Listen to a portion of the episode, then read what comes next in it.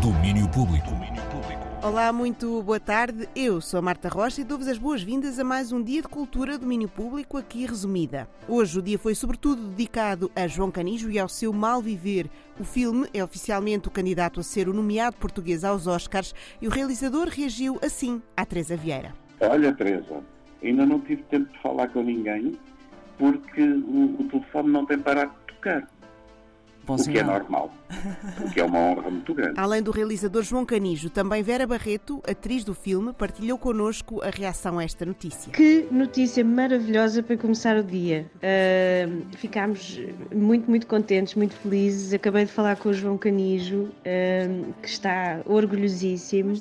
É um privilégio poder ser, poder fazer parte do projeto do filme uh, Mal Viver e, e que tem sido um filme com tantas distinções. Uh, ficamos mesmo, mesmo contentes e temos muito orgulho em ser o candidato de Portugal.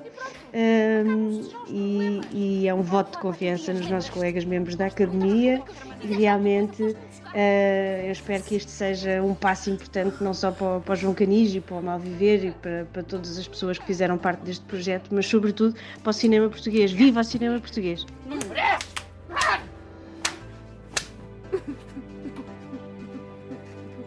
As palavras da atriz Vera Barreto em reação à notícia de que Mal Viver é o candidato de Portugal à nomeação para melhor filme internacional nos Oscars 2024. Mas há mais, há mais uma reação. Anabela Moreira. Claro que estamos todos muito felizes. É, acima de tudo, um, um voto de confiança da Academia no nosso filme. E um filme português nunca chegou até lá. Pode ser que. Pode ser que seja desta. A protagonista de Mal Viver e a alegria da potencial nomeação aos Oscars. Mal Viver é o candidato nacional à nomeação para melhor filme internacional nos Oscars 2024. Mais logo, na Boca Bienal de Arte Contemporânea, em Lisboa, é a estreia de Agnieszka Polska. No palco, a artista visual polaca, com obra exposta por toda a Europa, foi desafiada pela Boca para, pela primeira vez, encenar uma peça de teatro. E o que pode ver-se mais logo e também esta sexta-feira na Culturgest é The Talking Car, aqui apresentado pela própria Agnieszka. She stumbles, takes smaller steps, jumps over the folds. They can expect a tragicomedy. Podem contar com uma tragicomédia que tem um equilíbrio entre uma profunda melancolia relacionada com o facto de que vivemos em tempos apocalípticos e muito humor. Eu não quis fazer uma coisa demasiado negra, ainda que muitos dos temas presentes na peça estejam bastante num lado mais negro. Confusão relacionada com a tecnologia, os medos e as esperanças dos humanos em relação ao futuro e o colapso da sociedade em geral.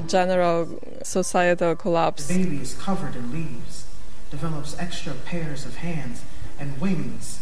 Its head is growing, its eyes are disappearing, its mouth is stretching, its body shrinks. It's shrinking and shrinking and shrinking to the size of a walnut, to the size of a blueberry, to the size of flower pollen, the pink wind blows Na peça The Talking Car participam os atores portugueses Albano Jerónimo e Iris Caiate e a coreógrafa Vera Mantero, ainda um ator polaco e um outro norte-americano vindo diretamente da Broadway. Logo às nove da noite sobe o pano para ver a estreia de Agnieszka Polska no teatro. Também hoje no Teatro da Trindade, em Lisboa, temos estreia. É José o Pai, peça que é o elemento final da Sagrada Família, trilogia escrita e encenada por Elmano Sancho, que aqui nos apresenta a peça. Este pai é um ator, um ator já com 70 anos, à espera de uma chamada telefónica, de um convite para trabalhar, um ator que já não trabalha há dois anos e que, hum, por isso, eh, deixa de poder existir uma vez que hum, ele vê a profissão como uma, uma condição de vida, não é uma forma de viver.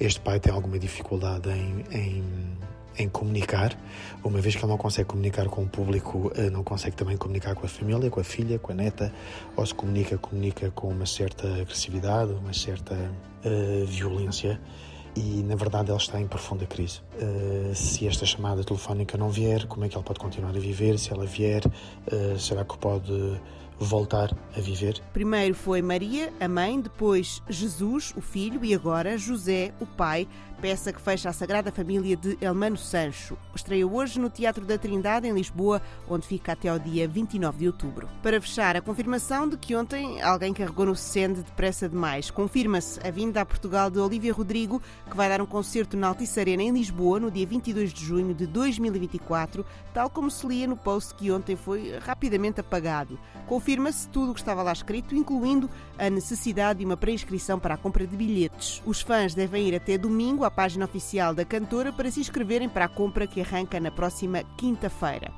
E por hoje é tudo. Eu amanhã estou de volta com mais um resumo da matéria dada no domínio público. Até lá, já sabem, podem ouvir este magazine cultural na íntegra nas edições diárias todos os dias entre as 11 da manhã e as 3 da tarde, sempre à hora certa.